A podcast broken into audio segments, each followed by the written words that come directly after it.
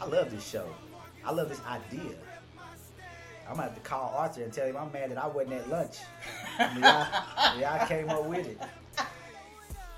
Episode R003 of Reboots is sponsored by Valley Cuts Barber and Spa, by Ray Nichols Cleaning Service, and by Cisterna Music Group. All these businesses are owned by our featured guest, Chris Cheney. Music is at the heart of Chris's growing portfolio featuring rap artists and official merchandise. Ray Nichols Cleaning Service provides commercial and construction cleaning, floor cleaning, parking lot and sidewalk cleaning, pressure washing, and janitorial services in Fort Smith, Arkansas. Valley Cuts Barber and Spa is a place in Fort Smith to get a haircut, a shave, a manly facial, and to have some serious and fun conversations about life and business. You're going to find links to all these businesses in the show notes. Hey there. You're dialed into Reboots, featuring stories about people who have been forced to start over, either through their own missteps or through no fault of their own. All walks of life, anonymous or named, high profile or low down. Stories with heart, soul, and grit. Because knowing and sharing our stories is essential for living a life of joy, experiencing healthy relationships, and impacting the world around us in a positive way. Now, here's your host, Tracy Winchell. This Reboots story features a dear friend, Chris Cheney, serial entrepreneur.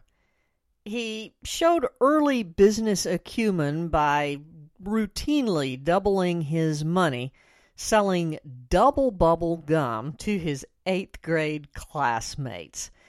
Chris had his eyes set on a very dangerous but lucrative lifestyle until his cousin Lee gave Chris a choice drugs or rap. Today, Chris offers opportunities for others to flourish in life and in business. We're going to talk to Chris about how rap, a music he hated, turned him away from early aspirations to sell drugs. We'll talk with him about why, in his early to mid 20s, he called a buddy to help him throw away most of his possessions into a dumpster on a really rainy night. And we're going to find out from Chris what are the questions he asks and what's the one he doesn't when considering new business and life opportunities. Let's catch up with Chris at Valley Cuts Barber and Spa in Fort Smith. It's only a block or two away from the neighborhood where Chris spent his childhood. We're with Chris Cheney in his uh, private offices at Valley Cuts Barber and Spa. Hey, Chris. Howdy. I've known you since you were early 20s, probably? Yes, probably around maybe 24. Something like that. And I when when I when I booked you for this interview, I would have thought that I knew what those reboot moments were for you. And before we rolled tape here, um, I realized how wrong I was. I'm fascinated that no matter how well we know someone, sometimes we don't ever know what that reboots moment was. When I, in growing up, the older I get, the more I realize that a lot of growing up wasn't completely normal. But in growing up, right over here, H Street Park, I grew up watching drug dealers. I wanted to be a drug dealer. That was my goal at that time. I would see guys, um, man, you would think they were bums, but they weren't. Had two, three thousand dollars on them at a time. Um, in the in the next breath, there were the same in that group of friends that they had that they were a little older than me. That same group of friends uh, I was in the seventh grade. One guy was in the ninth grade, and he got his. He would take his clothes to the cleaners. He would come ninth grade, the only person with brand new Jordans, Tommy Hilfiger, creased up, heavy starch. If you were from the same neighborhood, he paid for your lunch. If you had lunch together, I had a lunch at Darby, and he paid for everybody from 8th Street, that neighborhood. If you were in that lunch, he paid for it. Uh, to me, that was a life. I thought, man, at the you know, my grandparents they they worked. Uh, my grandmother at some points worked up up to three jobs. My grandfather he was a uh, cab driver, and so he drove cab for as long as him, him and my grandmother were married. But for me, seeing you know the kids with the Tommy Hilfigers, the Jordans, I thought I thought in my to myself, we didn't make enough money. Looking back, I know we we were, we were pretty good. My grandpa he bought new cars every year. I didn't think nothing about it, you know.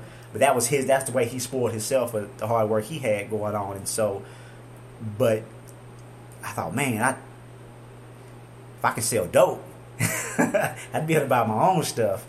And so, uh, but to me, that was normal. That was my norm growing up. Um, you know, I had a, a, group of friends, myself, a small group, and we just we rent, you know, ripped and run up and down the neighborhoods and and uh, you know stole bicycles, stripped them for parts, put together new bikes, and sold them.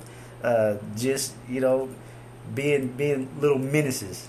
A bicycle chop shop business at how old? Man, we were probably 11, 12, somewhere in there.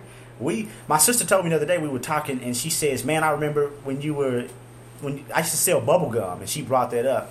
I'd go to, it used to be a Dollar General uh, right around the corner from here, and I'd go in and buy Bubblicious bubble gum. It'd be five of them in a pack, and it'd be two fifty for the pack. And I would sell the in, I'd, sell the individual packs within that pack for fifty cent.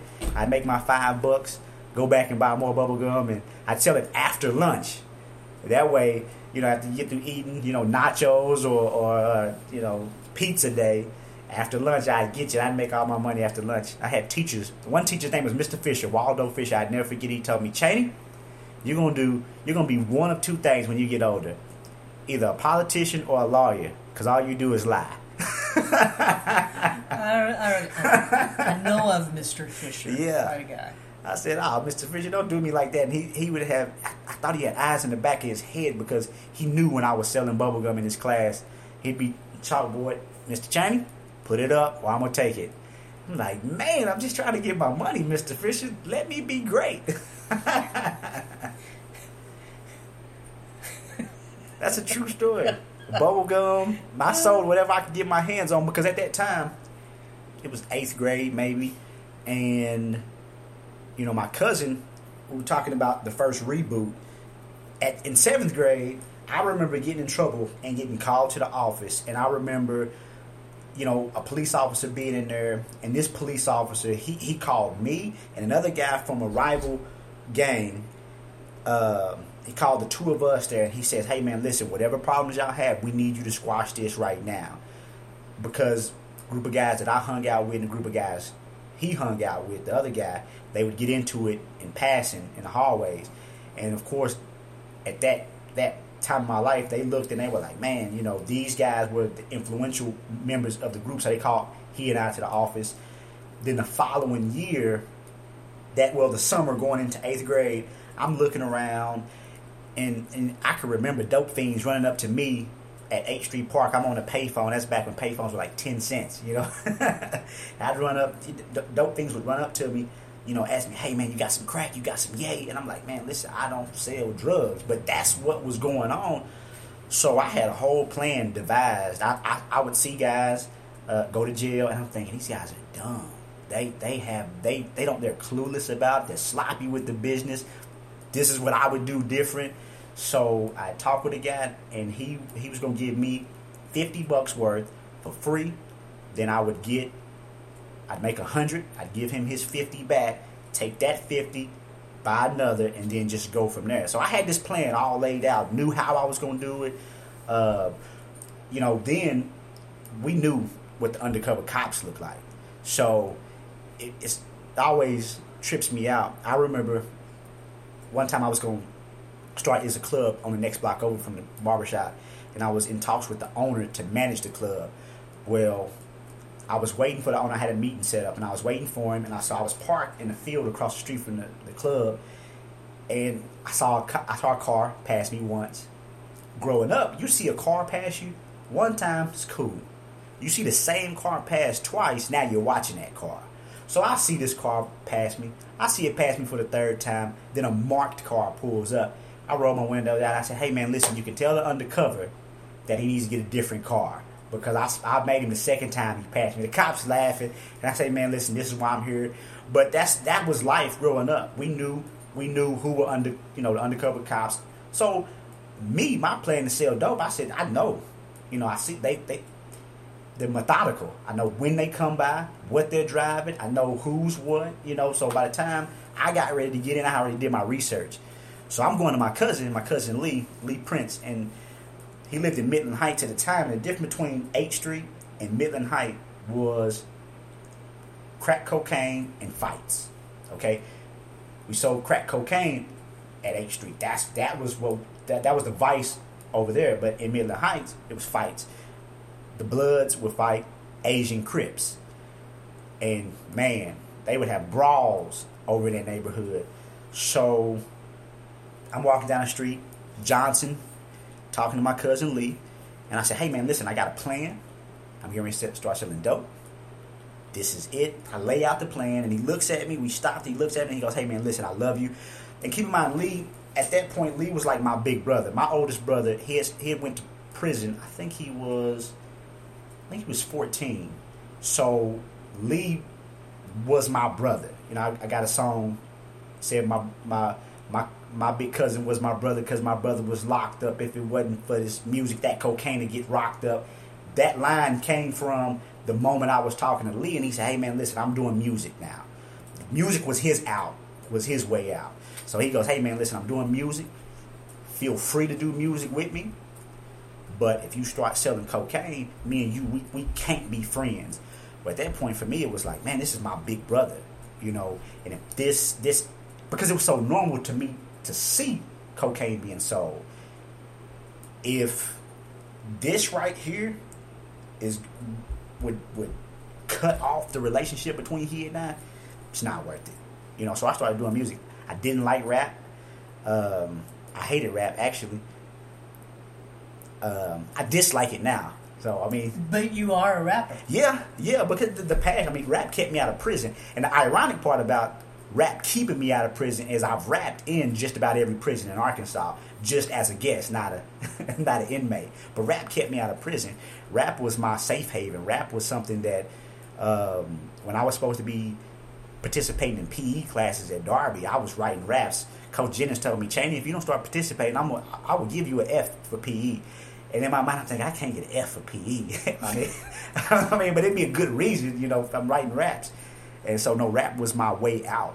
So even now, at 33, you know, people say, why are you still doing music? Well, listen, you don't you don't understand. I know where I could have been had it not been for rap music. And and quite frankly, rap music set me up for a lot of the good things that I have right now. So um, so I still I still keep that in there that that was a pivotal moment uh, for me.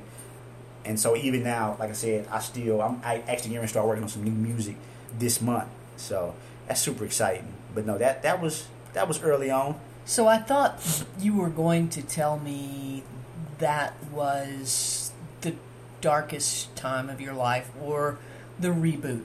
Right. And since I've known you, you have gone from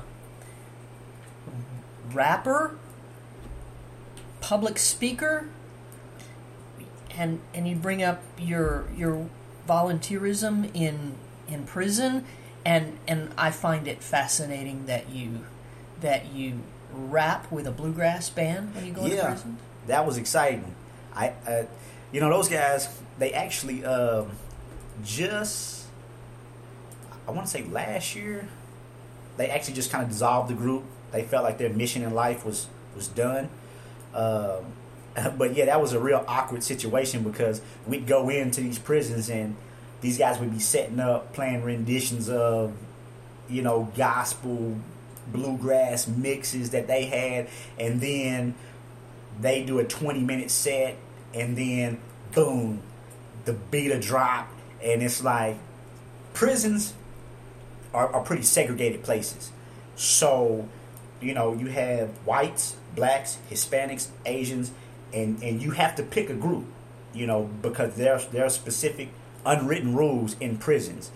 But it would be funny because you have you'd, you'd have the older white gentlemen that oh they foot tapping, knee slapping, you know, getting having a real good time. That's why I love music as well because music desegregated America long before the government did.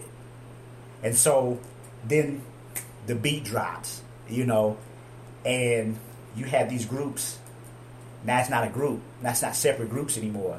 We're in prison and everybody's hanging out. One time, this guy Dan Hill, I'm from 8th Street, and we have a we have a sign that that you know is, it it looks like an eight.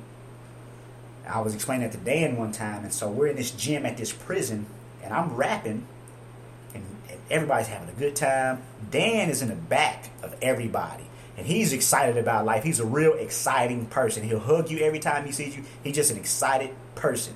So Dan is in the back and he's throwing up eight block, and I'm rapping, doing no, no, like like I'm giving him a gesture, like bro, listen, you can't do that because in prison, you, especially you got different people from all over Arkansas. That symbol, the symbol to me and to Fort Smith is something different to somebody from Pine Bluff, something different to somebody from Little Rock, Blytheville, Texarkana. I'm like, bro, we're in this prison. It's a thousand inmates out here. It's only one guard, and you're throwing up eight block. Can't do it, bro. Like, and we laugh about that even to this day. But um, it was a very interesting combination, and we made it work. It was, we had fun. You know, bluegrass to rap, and then I talk to the inmates, and and then they feed them brisket, brisket, baked beans, ice cream, and at that moment for those inmates, that you know, some of them had been locked up. I, I, I seen a guy one time, and he looked like he was about thirty, but he was like forty-five. And I said, "Man, what's up?" And he said, "You know, my only fear being in here is that people on the outside forget that forget we're here." And it, it that was that touched me. That was that was kind of a moment. But that that going in there with the music, the ice cream, the food, that for a lot of those inmates were was the most freedom that they've had in a long time mentally. You know, being and it was just an escape for them. So that was the biggest part, the biggest blessing, being able to go in there to do that with with the bluegrass band. As random as that sounds. so your career span, just in the time I've known you, you know, that's volunteerism. Yes. Construction. Yes. That was random. I, I got that job in construction because of the guys. One of the guys that went with us at the prison had a construction company. So that was how that the construction kind of eased, you know, got its way in there. Besides your mu- your your music business actually is a business. Yes. It's an it's an artistry and a business, and I learned so much from you. So you you've got that in your portfolio.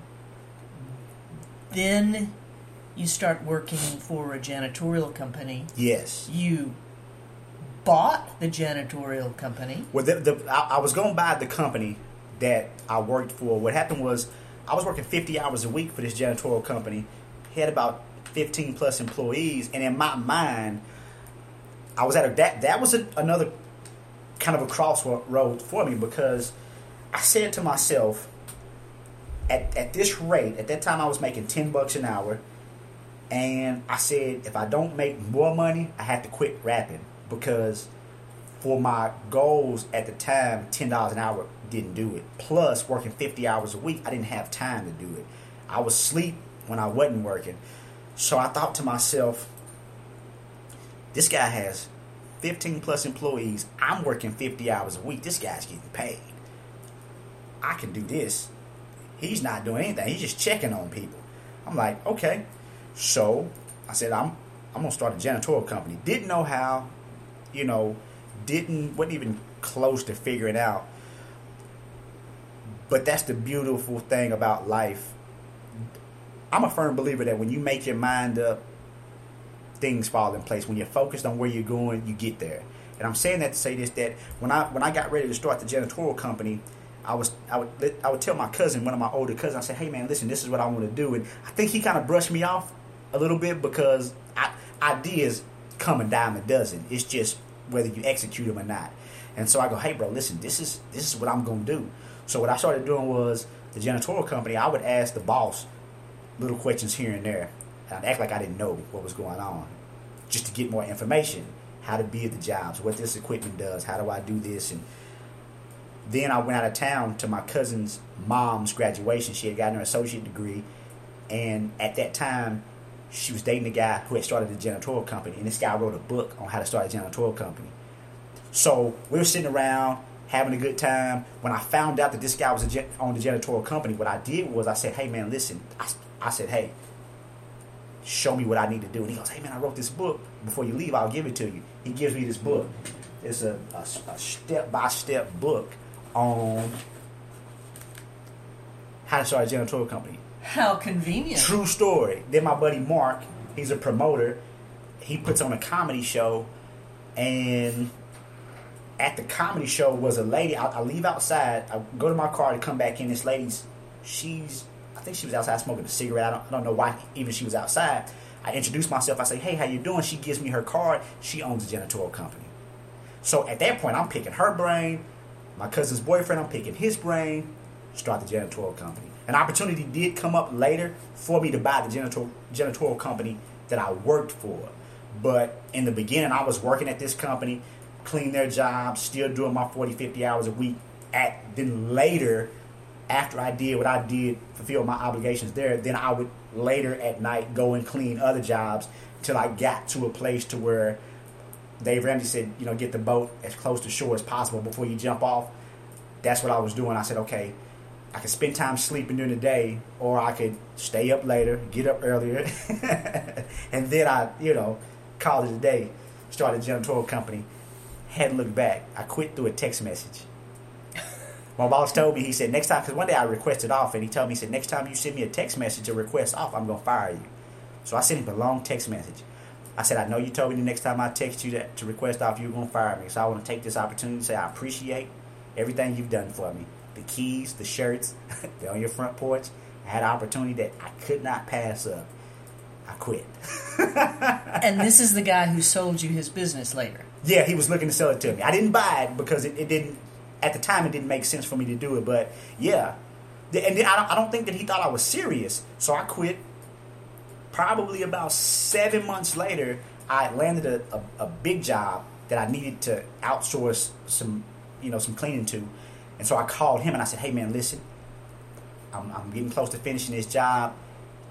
I need you to do X, Y, Z for me. How much you gonna charge me? So, so he comes in and he sees what I've done on the job, and he's like, "Okay, okay, he's serious." So I paid him his cut, got my cut. The, the the other workers that helped, I paid everybody made a nice profit off of it. And then later he came to me and he goes, "Hey man, listen, I I want to I want to sub out some jobs to you." Did those help helped him manage get his budget in order on some things, and a little bit later on he says, "Hey man, listen, I'm, I'm looking to sell." So I said, "Okay, let's talk." You know, and but at the time we went through everything, and uh, it just at that time it just didn't make sense for me.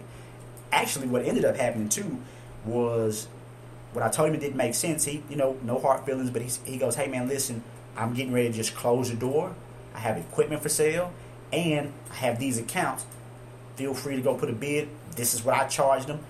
And so, really, it worked out that I didn't buy it because I ended up getting a lot of the equipment for less, and I got some of the accounts that I would have bought from him without without actually buying them. So Except that even more mind bendingness is we opened this interview saying we're in the back of your barber shop, not the back of your janitorial business. Yes, that that was again it's the, it's the power of purpose. It's the power of, of, of, of having a purpose and saying, listen, this is what I'm going to do I don't. I may not know how. I don't deal in house. We'll talk about that a little later. But I don't deal in house whatsoever. I don't deal in how will it happen. That's not. That's not in my. I, I X that out of conversations because that's not my business. So, with I got a new accountant. We talked when I first met her, Melanie Ratcliffe, and she she was asking me what my goals were. Um, let me backtrack. Can I backtrack? Yes. Okay. Prior to the janitorial company, prior to um, me even getting that job, I was I was at working well, I was working in fast food. I actually was delivering pizzas. I, I said I was 29. I had been working for delivering pizzas. I was getting ready to get the job at the janitorial company. I was 29. I was sitting around in my apartment, and I was I sitting there and I thought to myself,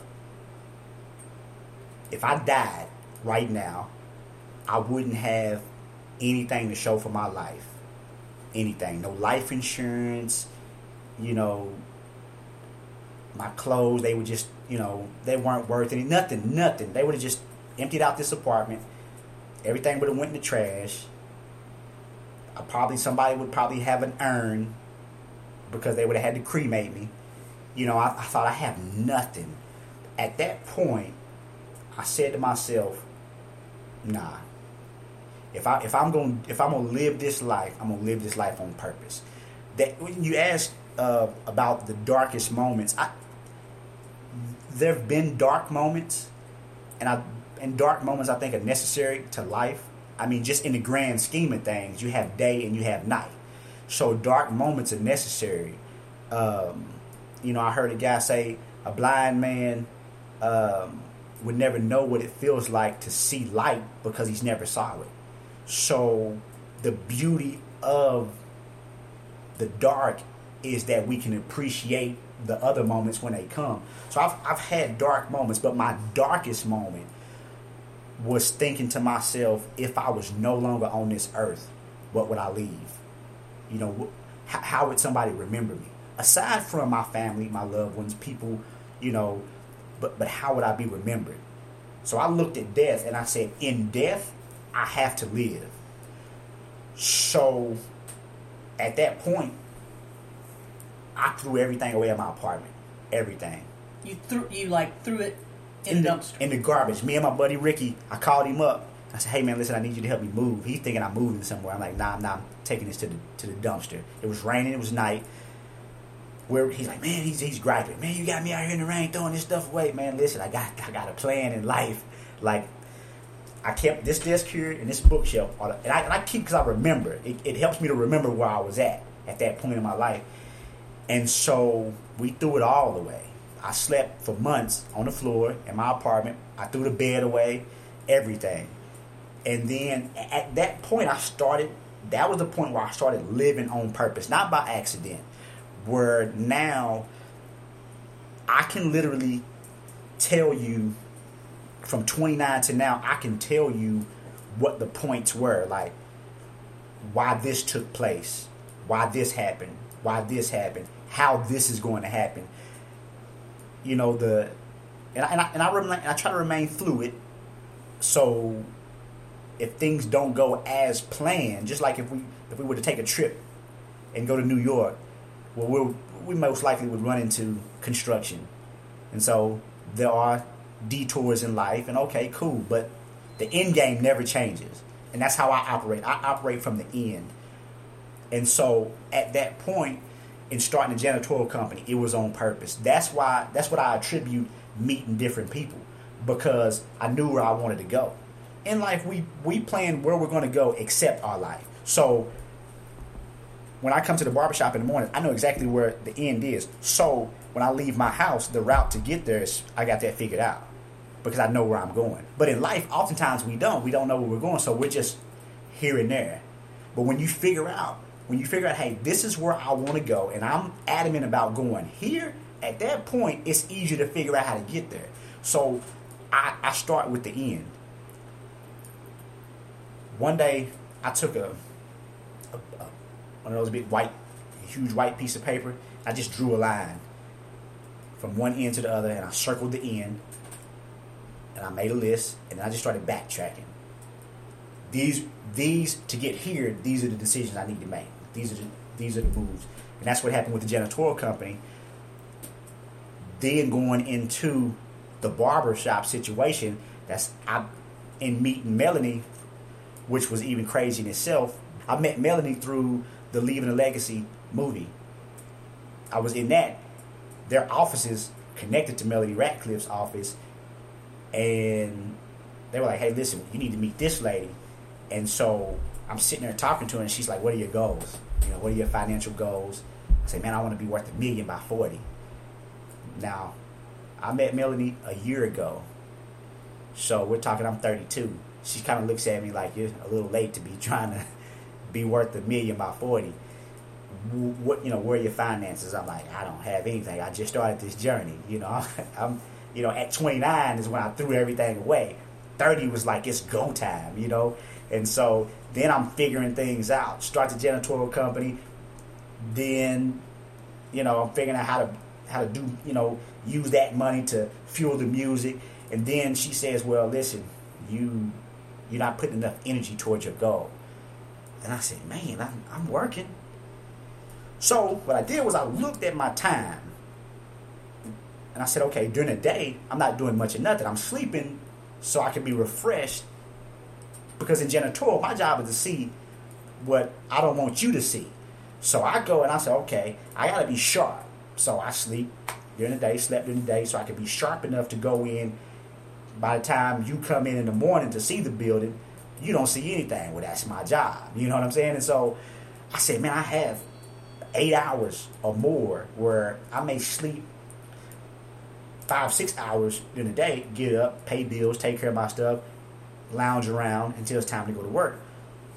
So my cousin at the time owned a shop here in town. I'm listening to his goals, and we had this conversation. We had this same goal conversation plenty of times. So I knew verbatim what his goals were. He knew verbatim what my goals were. But this particular day, after I had met with Melanie, it something clicked about what he was saying. I said, you know what, I could help him get to where he needs to be, and it would fast track some of my goals. So I signed up for barber school. Like that was the most random, probably the most random decision I had made in years was to sign up for because I, I wasn't, didn't know how to cut hair whatsoever. Um, you know, I could take clippers and just buzz my hair, but I could buzz anybody's hair. But as far as actually doing doing a decent cut, I signed up for barber school. Nobody believed I was going to go to barber school. Nobody. When Melanie asked me about my financial status and where I was at, she asked me. We went. We combed through the books of my janitorial company, and at the time there was some different paperwork that I needed to get taken care of. That up until that time I didn't. So she told me the ups and downs of not taking care of that. So I had to get some paperwork from the state. And getting this paperwork from the state, on the application, it said I needed a city business license. I didn't have a city business license. So, in me filling out the paperwork for a city business license, there are two there's two separate city business licenses. And on both sets of paperwork, there are clauses on there that said that if you have employees, those those employees for a home office have to have to live in your house. Okay, that that baffled my mind so I said, well, I have to take my office out of my duplex in order to get the city business license so then I can get this license and send off for my state paperwork. It was a whole trail of stuff that I had to do. I was actually pretty upset about it because I had to spend a little bit more money than I anticipated to get it. So now I'm searching Craigslist trying to find me a building. The guy at the city city offices, he tells me, he goes, hey man, listen, before you get a building, you want to make sure that it's zoned for your businesses. So that was a whole nother piece of the operation that I really wasn't prepared for because when I filled out the application for the cleaning company, on the application, it asked if I had another business in the state of Arkansas, which was my music company. So I had to fill out the application for both, which means I had to get a business license for both so then I had to make sure that the the office that I was going to get for my cleaning company, mathematically, I didn't want to get two separate places. I want to be able to put my recording studio and my cleaning company in the same place. So I'm on Craigslist looking for buildings, but it's very slim because we're class zone class D, and that's commercial. That's that's almost industrial. So that's slim pickings for a decent location in the city of Fort Smith with a decent price. Because when you start talking about industrial, you're talking warehouses and stuff like that. So I'm sitting here like, man, I wish I would have never met Melanie. because had I not met Melanie, then I wouldn't have to be worried about this, and it was just a fiasco in my mind. So I'm on Craigslist and I found the building that we're in now. The rent, amazing. It was zoned for what we needed, plenty of space for what we needed. Never intended for this building to be a barbershop. As a matter of fact, I had this building before I enrolled into barber school. And I'm just going to pause for a second. It's purpose. Purpose is everything in my book. When you know where you're going, you make your mind up. The body doesn't go anywhere, the head doesn't go. Even if you walk backwards, you're going to lean a little bit. So I knew that I needed this building. I didn't know at the time that I needed it for the barbershop.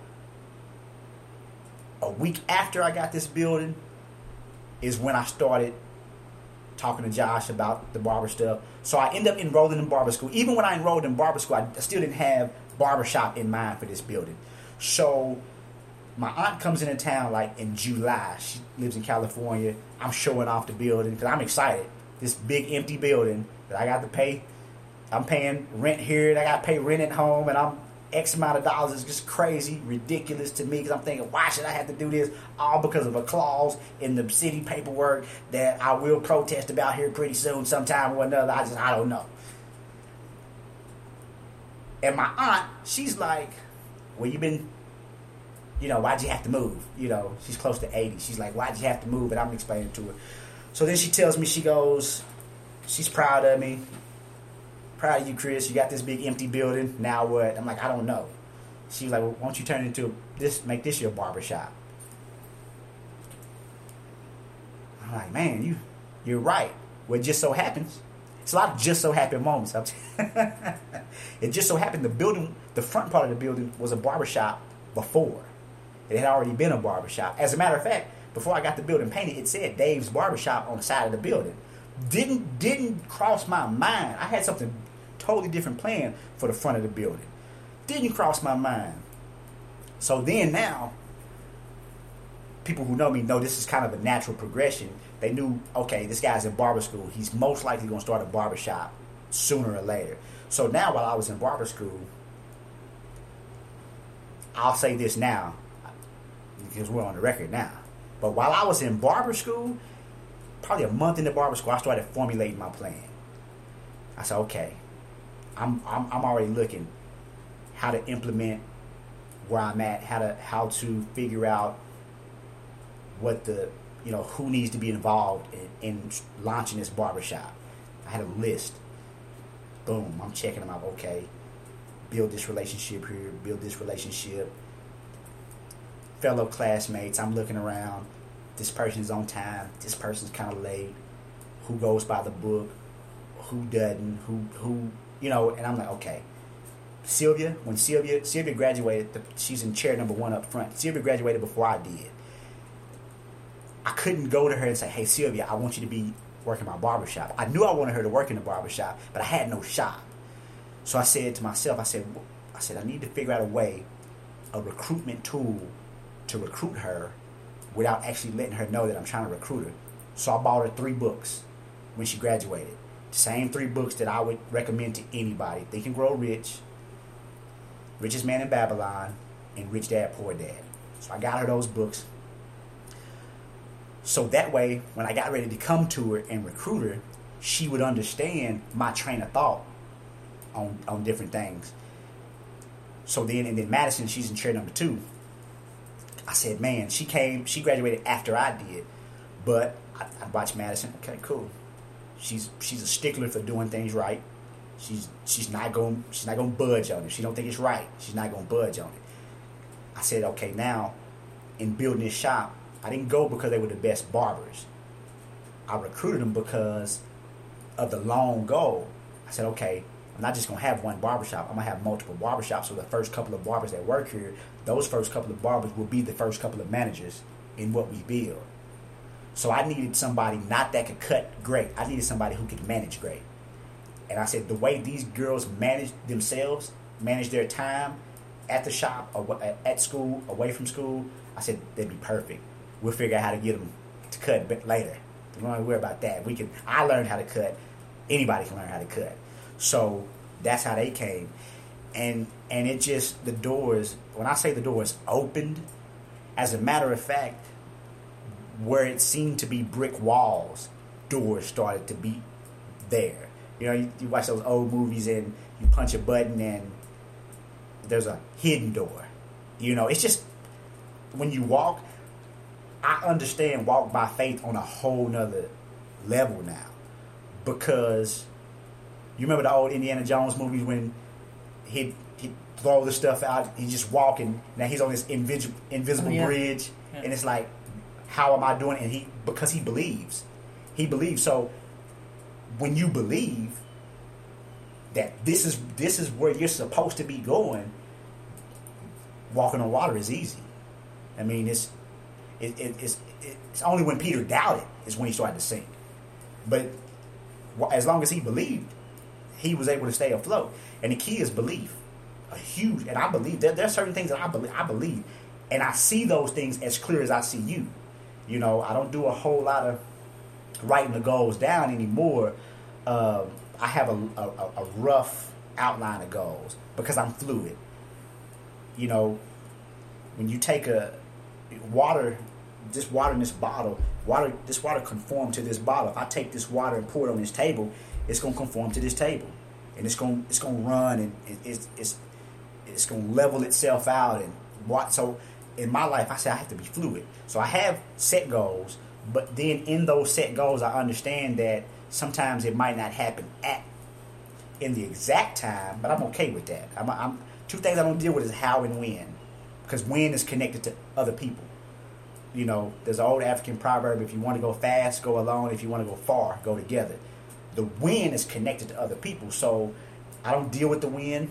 I don't focus on the when because I understand that okay, this is where I want to go. That's it. And then I, I figure out why. That's my main. Where, why, what. That's what I live by. After after when I I made my mind up this that I have to leave a legacy. I have to. You know, um, it's that part is extremely important. When my grandfather passed away, all I got was a felt hat and a trench coat. Not that I wanted anything but that I felt like if I leave this world today, I need to leave something behind, something tangible, more than a memory, something that, that's going to change somebody's life. And so I don't, now I'm in a place where I'm not becoming. My goal is, to, the goal is not to become, the goal is to be. And so I'm a firm believer that if a person doesn't do today what they want to do tomorrow, they're not going to do it. So today, in my now moment, I try my best to leave that legacy by creating opportunities, whether it be large or small. I talk to the barbers all day long, every day. You know, I go home, listen to a book. I'm at work at night listening to a book, and then I come back and I'm pouring, pouring, pouring you can do this, you can do this, tweak this, tweak that. This is why I do this, this is why I do this. This is the result. And so now, rather than me talk, because I could, I can sell water to a well. I can sell lightning to a thunderstorm. Yes, you can. Talking is, we can do that all day long. But now is, what do you have to show for it? The darkest moment in my life, the turning point came from understanding that if I left this world, I would have nothing to show for it. Now, that dark moment, it was like it was gave me that epiphany. That's when the light came on. Boom, this is what I'm gonna do. I did a lot of soul searching to figure out my purpose. I feel like my purpose is to inspire, encourage, and empower. Both personally and professionally. If I can do that, if I can do those three things, my life is fulfilled. And the legacy in itself will be left if I do those three things.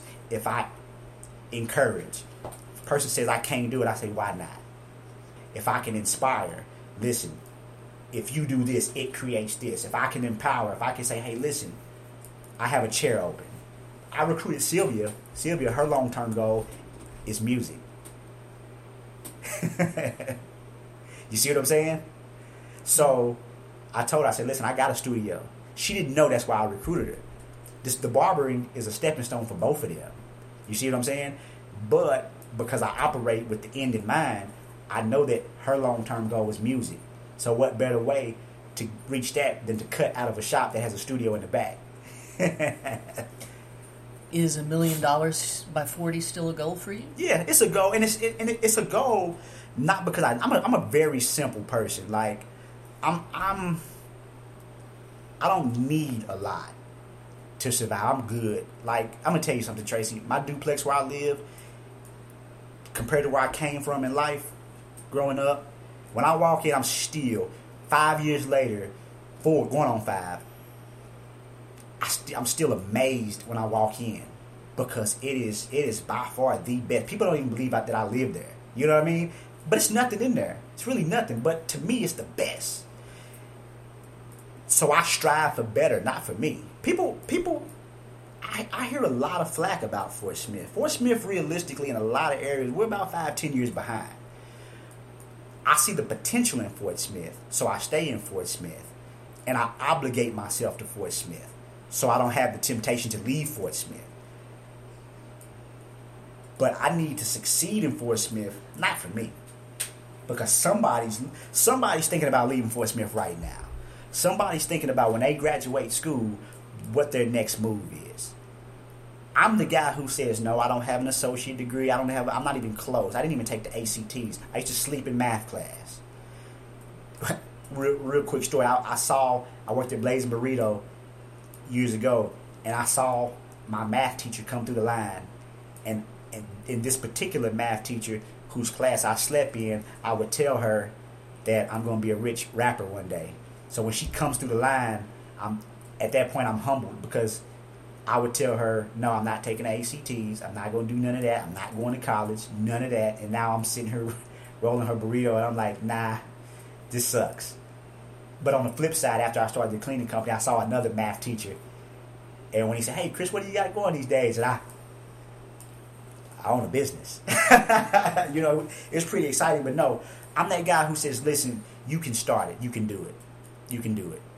And it's not that I've read a million books and now I'm regurgitating what I'm saying. No, I live this life. I live what I'm telling somebody that they can do.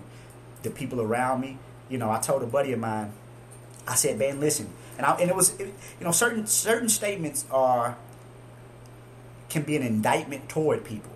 So I watch what advice I give people because if I'm not willing to take on their burden, I try not to speak on it because it does it does them more of an injustice for me to tell for me to tell you hey you need to get out of your situation. And me not willing to open my door to help you get out of your situation it just adds burden to their situation.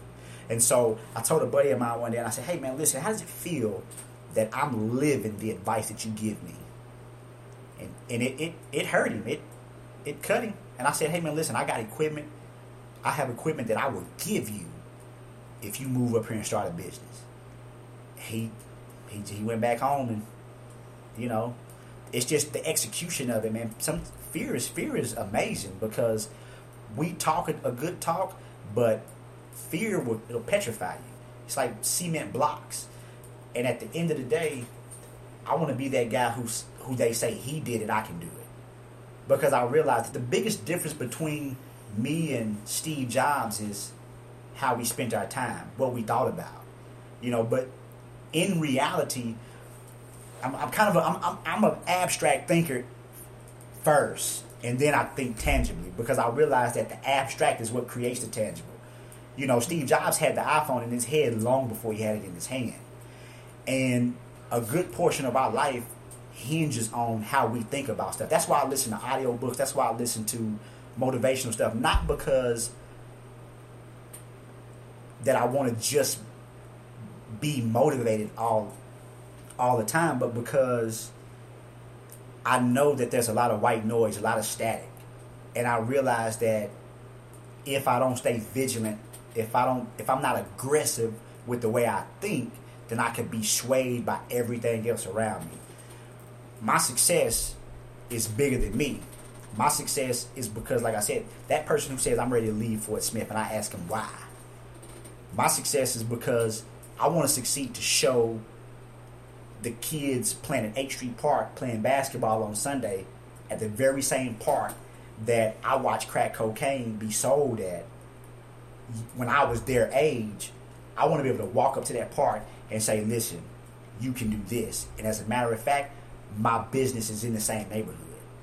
So yeah, that, that million bucks at 40, that's still a goal. I have a plan to do that. Going to barber school, going into barber school, I had a two year plan. That was a part of a five year plan. That was a part of a 10 year plan.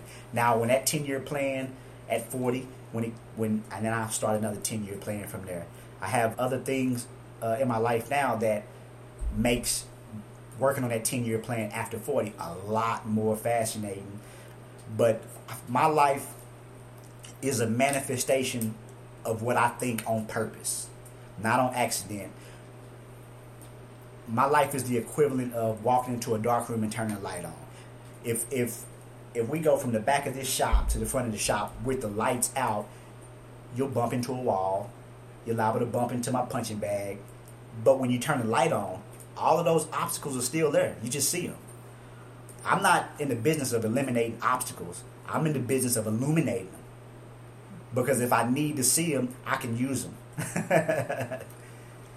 what advice do you have for someone listening who needs to move fear out of the way and do that do that thing in their head that they've always wanted to do but didn't think they could I think that I think that I would start by saying, listen, every day, every day is a reboot. Okay?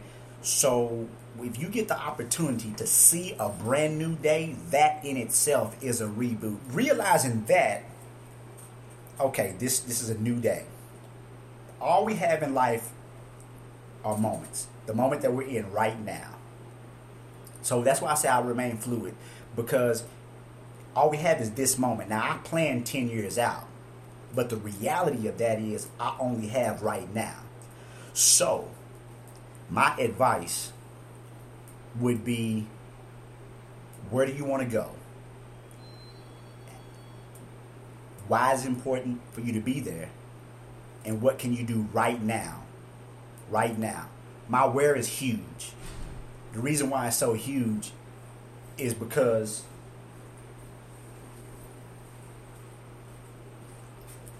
the where if I tell you to take this the top of this water and throw it at a light switch, the odds of you hitting that light switch with with this this cap are slim.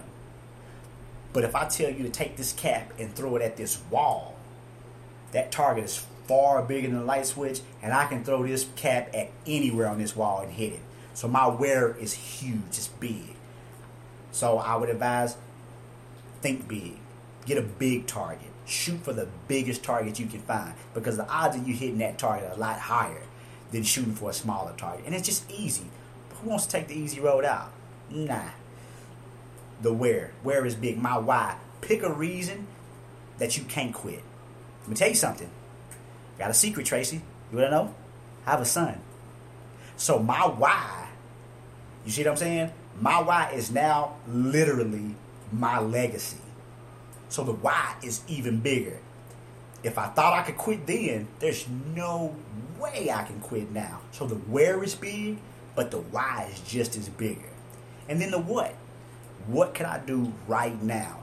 Every story that I've told you up until now, the janitorial company, going to barber school, even meeting Melanie, every single story started with what? What could I do at that moment? What could I do right now to get a step closer to my where? Why? Because it's that important. I try to make as many decisions as possible based on that. I've turned down. I got, I got an email a while back from a guy who did some production work for Snoop Dogg. and he says, "Hey man, listen, I've heard your music. What can we do?" I turned the deal down because it didn't fit my where. That's the reason I turned down the deal on the janitorial company. This guy made six hundred thousand dollars in a year, but it didn't fit my where. I turned down a couple deals based on that, and so that would be my advice. Move the fear. The fear, fear and faith are not opposing forces fear and faith are different sides of the same coin. The, the, the, the, operation of fear is the same thing as the operation of faith. If you, as a matter of fact, if you look up fear in a dictionary and you look up faith in a dictionary, they really have the same definition: a strong belief. The thing about fear is, it's a strong belief in what will or won't happen based on whatever anxieties you may have. But if you take that strong belief, and, and the beautiful thing about fear and faith is that neither one of them exist. So the thing that you may be worried about, or the thing that, or even the thing that you believe in, neither one exists because it's all in your mind. So for that reason, I'd rather pick faith over fear because one produces hope and the other produces anxiety. You see what I'm saying? And so now, if fear is not absent life, you know, and if you use fear right, you can use fear to propel you because I have to succeed because I'm afraid of what'll happen if I don't. You see what I'm saying? I just flip the pain. So my advice would be what's more painful? What would be more painful? For you not to do what you believe you can do or what you believe in doing or to do it. It'd be far more painful that I didn't go to barber school and become a barber, that I didn't start my own business. It'd be far more painful to work, to stay working at 760 an hour than to walk on faith. Far more painful. And for that, I'm more afraid of not doing it than doing it. So I use them. I use them both. I mean, you know, people say, yeah, you know, negative, positive. You can't even drive your car without the negative cable on your battery. So it's just what you use it. Like it's, it's, it's how you use the fear, how you use the faith, because they're both essentially opposite sides of the exact same coin. So it's not about not being fearful. It's about what's more important. God is too big for me to figure out how everything is going to be done. I got my money right. I'm going out tonight. I feel so good inside. I'm so high from this. baby.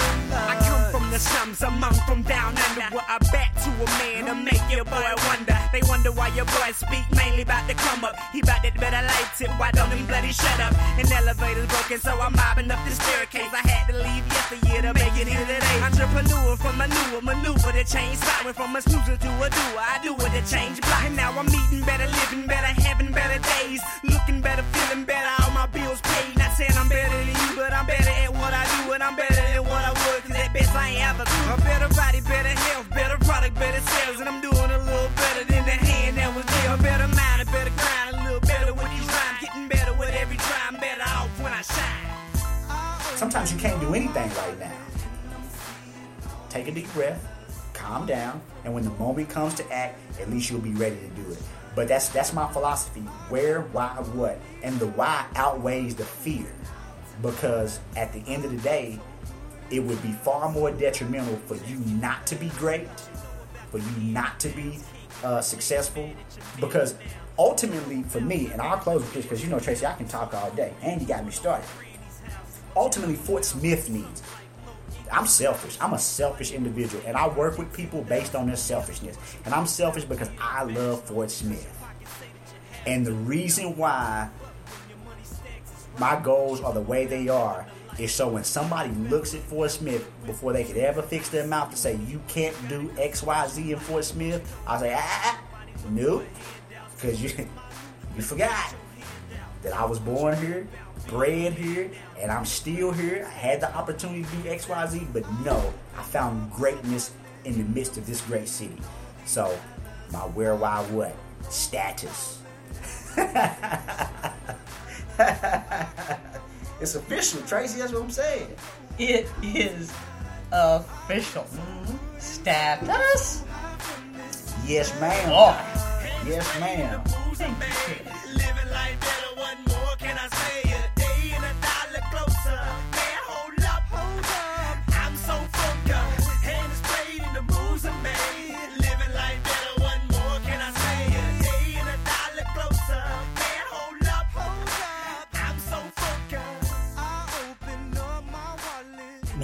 What a story. We're grateful for Chris's remarkable story of hope, determination, and faith.